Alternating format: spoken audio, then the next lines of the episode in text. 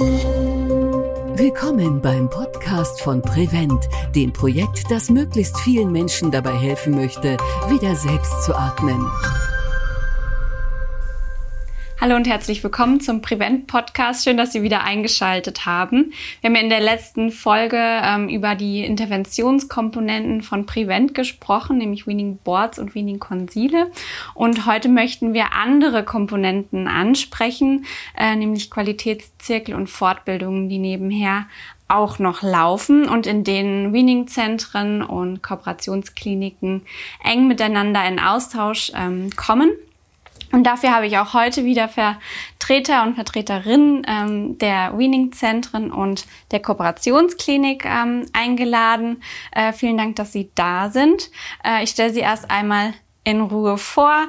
Ähm, Herr Dr. Axel Kemper, Sie sind äh, Klinikdirektor der Klinik für Pneumologie und Intensiv- und Beatmungsmedizin an der Fachklinik in Löwenstein. Schön, dass Sie da sind.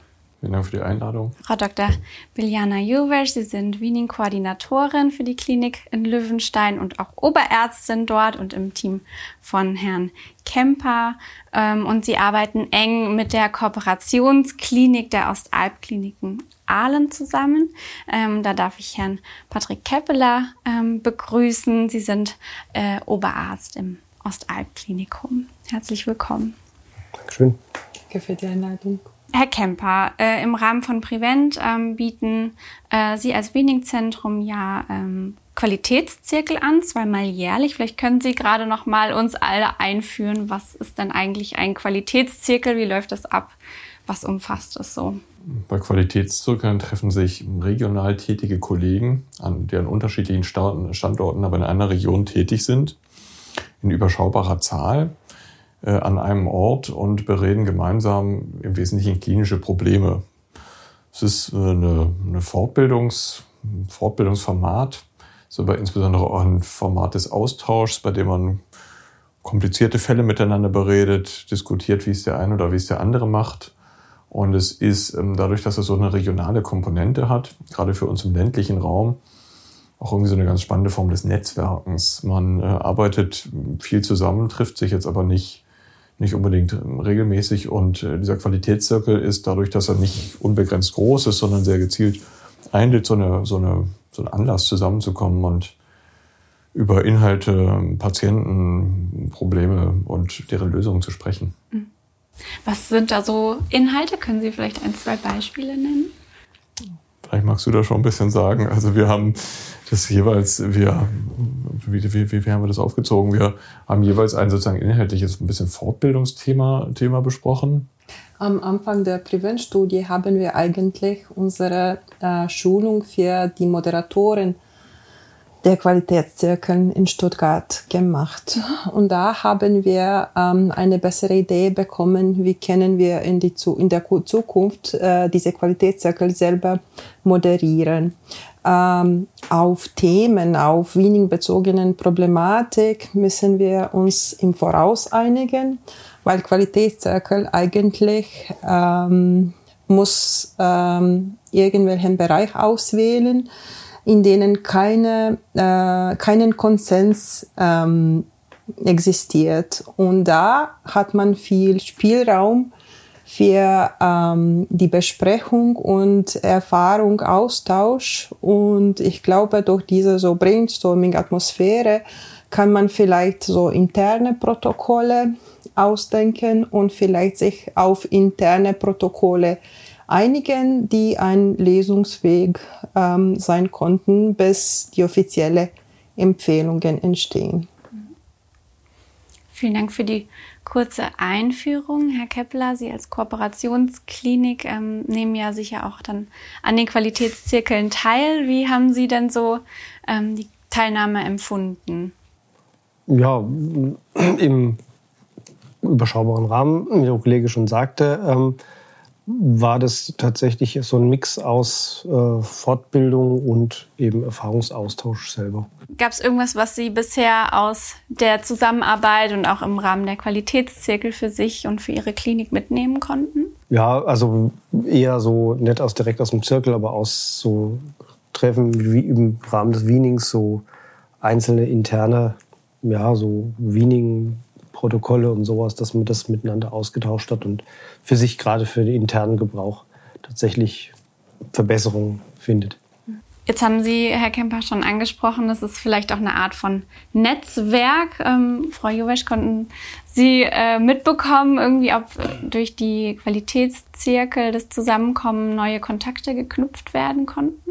Tatsächlich, ich finde Qualitätszirkel ähm, eine sehr gute Chance, eine sehr gute Möglichkeit, sich ähm, mit, die mit den Kollegen, die in unsere sogenannte Kooperationskliniken arbeiten, ähm, besser zu vernetzen. Ähm, Qualitätszirkel sind bis jetzt nur zweimal stattgefunden, aber wir planen so einen Austausch am Ende, äh, am Ende Dezember nochmal zu organisieren. Ich finde, mh, mm, ich muss ehrlich sein, am Anfang dieser Prevent-Studie war ich ein bisschen skeptisch. Ähm, ich fand Telemedizin als Konzept für Intensivmedizin herausfordernd und schwierig.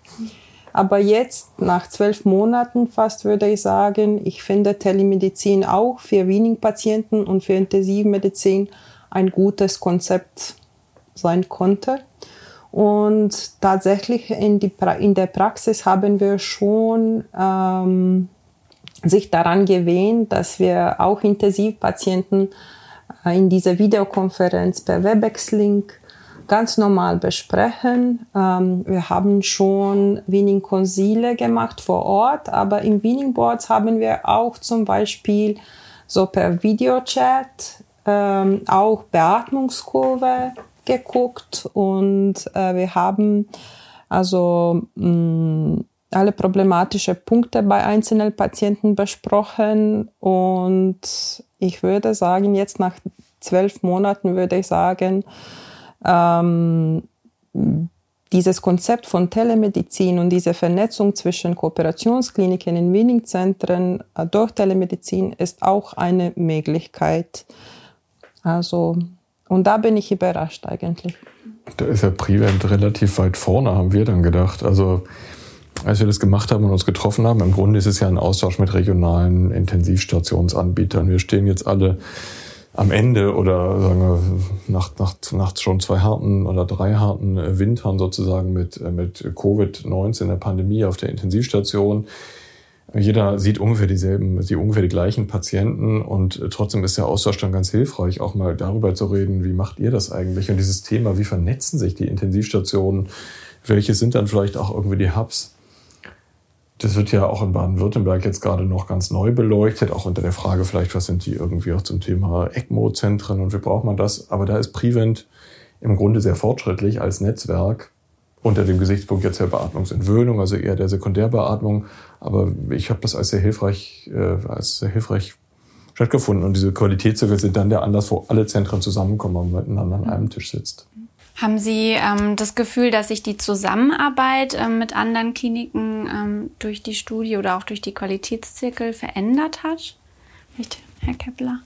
Äh, also ich finde durch eine ja, im Prinzip direkte Anbindung an ein Weaning-Zentrum, an, ja, sag ich mal, äh, Profis, also machen das ja auch schon ein paar Jahre, aber eben welche, die noch mehr Expertise eben mit dieser Weaning-Geschichte haben, äh, dass man direkt einen Ansprechpartner hat, äh, ja, ist es, glaube ich, einfacher geworden, sich schwierige Fragen oder einen Ansprechpartner für schwierigere Fragen zu finden.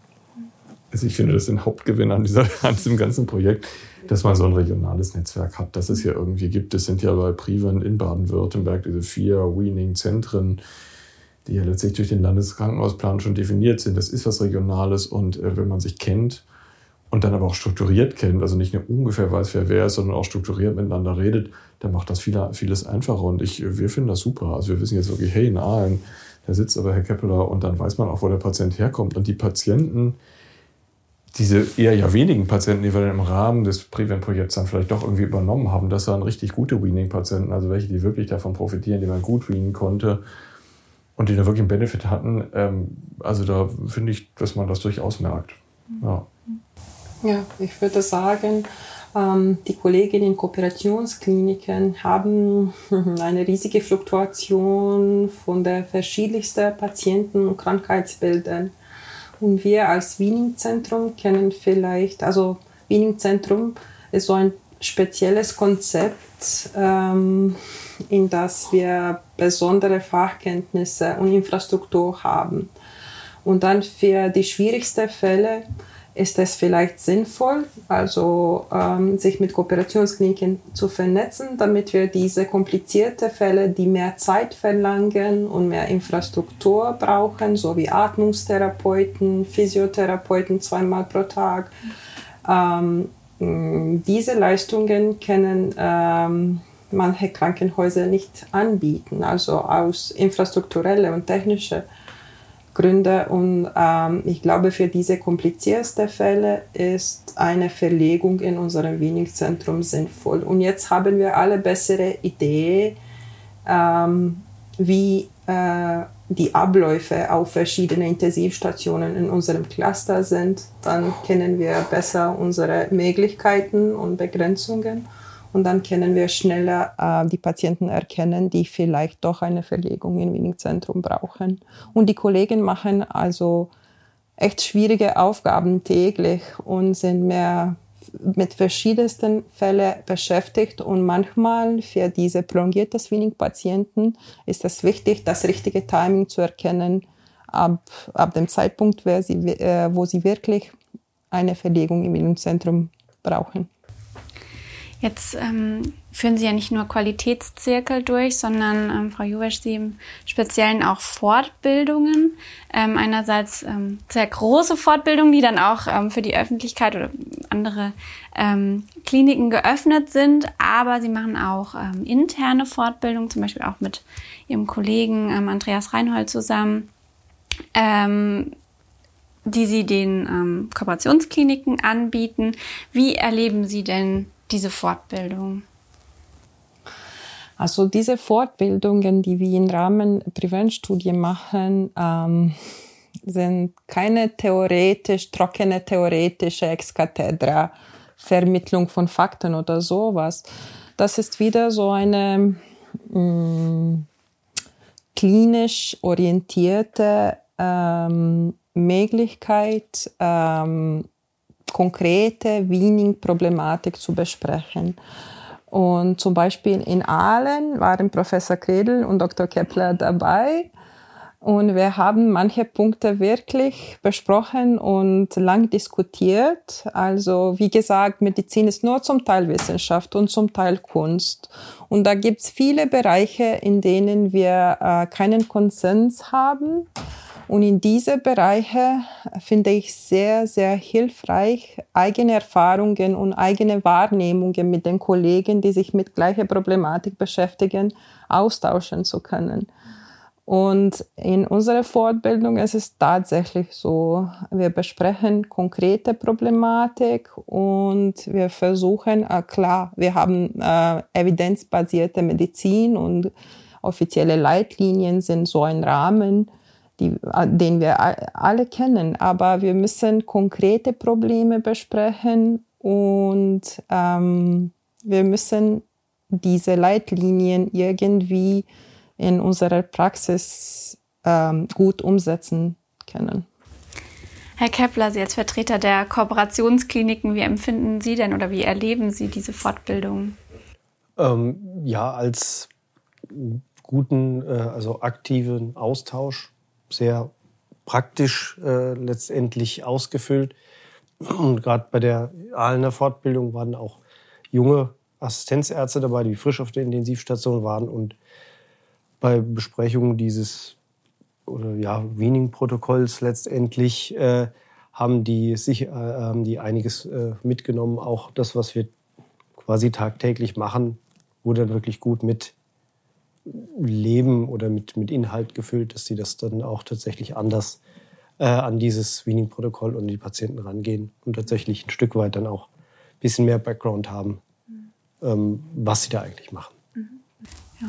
Sie haben es gerade schon angesprochen, was, was Sie mitgenommen haben aus diesen Fortbildungen. Die Frage würde ich gerne nochmal in die Runde stellen. Ähm, abschließend, ähm, ja, was, was nehmen Sie durch diesen regelmäßigen Austausch, sei es jetzt über die Qualitätszirkel, aber auch die Fortbildung, was nehmen Sie für sich persönlich mit? Ich richte es nochmal an Sie alle drei. Als äh, Kooperationsklinik, als allgemeine Intensivstation, wo man eben mehrere Krankheitsbilder parallel ähm, abarbeiten muss und mehrere Patienten und tatsächlich auch nicht immer den Fokus auf jetzt diesen wenigen Patienten, der an sich stabil ist und halt einfach schwer vom Beatmungsgerät wegzubekommen ist, dass der manchmal ein bisschen ins Hintertreffen gerät und mit eben Tipps, mit Fortbildung und eben auch mit diesen Weaning Boards, mit einfach einfachen Sachen, wie man den mehr wieder ins in den Fokus rutscht und ein bisschen besser behandeln kann, dass man da tatsächlich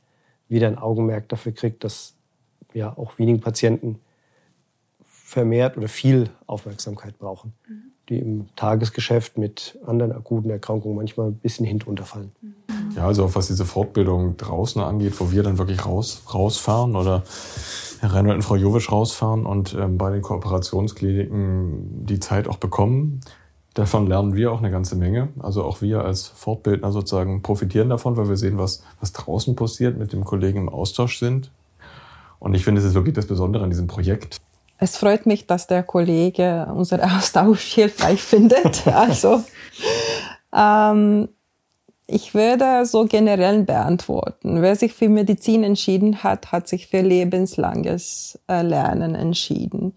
Und die Mediziner, die für Intensivmedizin oder wenig begeistert sind, sind normalerweise sehr neugierig und ähm, immer bereit, die neuen Entdeckungen und neuen Leitlinien zu besprechen. Und diese Fortbildungen und diese Qualitätszirkeln sind genau das Medien dazu. Also das richtige Medium, wer wir ähm, also wieder mehr lernen können, weil ähm, theoretisches Wissen ist was anderes als äh, klinisches Wissen vom Alltag auf Intensivstation.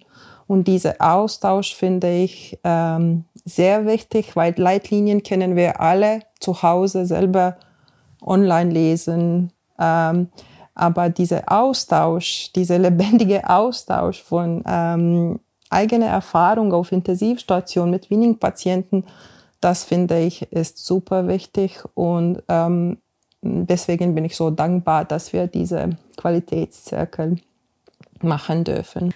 Herr Dr. Kemper, Frau Dr. Jovesch, Herr Kepler, ich danke Ihnen ganz herzlich, dass Sie da waren, dass Sie uns einen Einblick gegeben haben in wie Prevent im Alltag ähm, tatsächlich funktioniert und ähm, wie Sie das erleben. Und äh, ja, vielen Dank, dass Sie bei mir zu Gast waren.